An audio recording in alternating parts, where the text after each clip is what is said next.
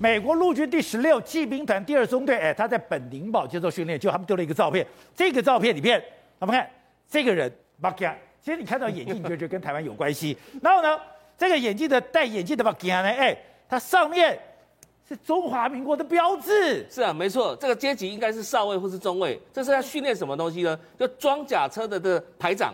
就装甲排长，那就是说，现在啊，我们其实每一年都有固定跟美国之间这样的一个训练班。这在哪里呢？这个地点就是在乔治亚州的班林堡这个地方哈。那你看到啊，这个画面上大部分全部都是这个美国的军人，因为现在美国把他的 M1A2 的这样的一个。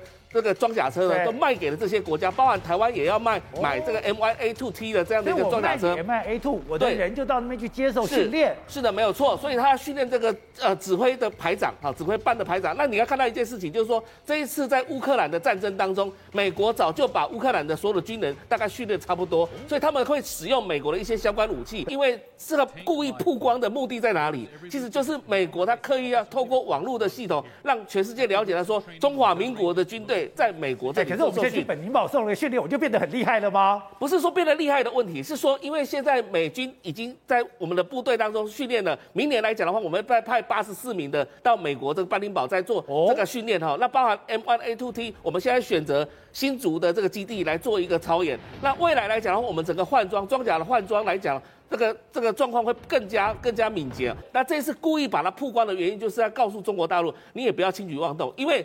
我们训练乌克兰的样子，跟训练台湾，跟台湾的军队的样子，完全是一模一样的。你看到这边了，这个就是结训后的一个这个证书。左边来讲就是他的 diploma，就是证书。那右边来讲的话，你看到他这个还会进行考核。这个考核的过程当中呢，你看到那个国家就写台湾，他就没有写什么 Republic of China 或是所谓 China，他直接写台湾。今天我们可能按照美规的方式来训练我们的阿兵哥啊。那这我们当然台湾阿兵哥听到会会。